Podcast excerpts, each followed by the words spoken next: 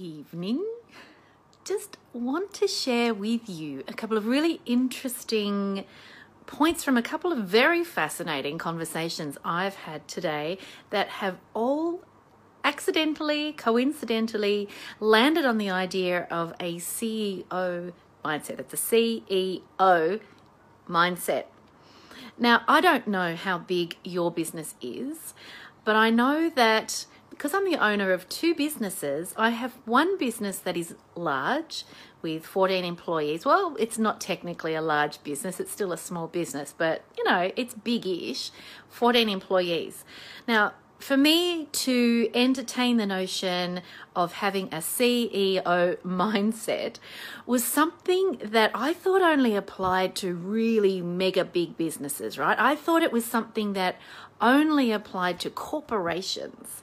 But recently, I've been reading a few books, talking to a few people, sharing a few ideas, both with mentoring clients, with mentors, but also with people who are just in the same boat as me.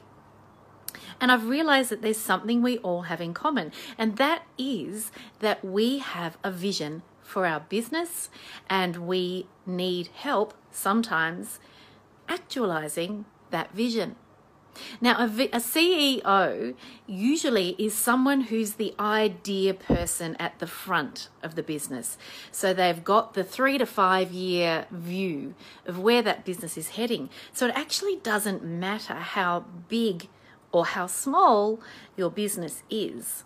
You can still adopt a CEO mindset and be thinking ahead and keeping your view, your keeping your blinkers a little bit wider so that you can visualize where you're going with your business. Now, I mentioned I've got two businesses. So the first is the private practice, 14 employees. The second business is my mentoring business, and that is just me.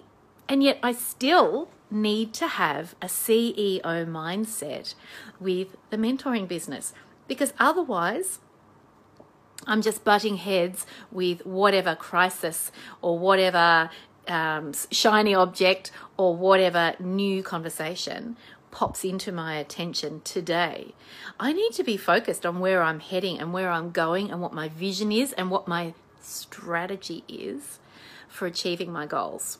So, I've talked a little bit this week about goal setting. I've talked a little bit about having mentors and having guidance, having support, so that when you're setting goals in your business, you can break them down so that they're achievable. You can have someone at your back or at your side um, in a true mentoring way to cheer you on and keep you motivated and keep you accountable. But I think having a CEO mindset, adopting a knowledge base around the difference between a CEO, Chief Executive Officer, and a COO. If you're the COO of your business, the Chief Operations Officer, that means you're doing it all. You're doing all of the operational stuff. Now, at the moment in my mentoring business, I'm both CEO and COO, but one day I might have a CFO, Chief Financial Officer. I might have a CHO, Chief Happiness Officer. Who knows what team I will need alongside me in the future when I'm growing and building that mentoring business to the point where, yes, I'm still the mentor, but I'm not just doing all of the things myself. So I know already because I'm three to five years ahead of myself with the mentoring business, I'm already on the lookout for some assistance with my social media, for example.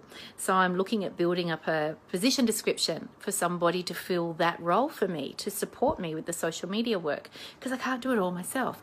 Because I know three to five years down the track, if I don't have some systems in place now, what I've got in mind for three to five years down the track ain't going to happen.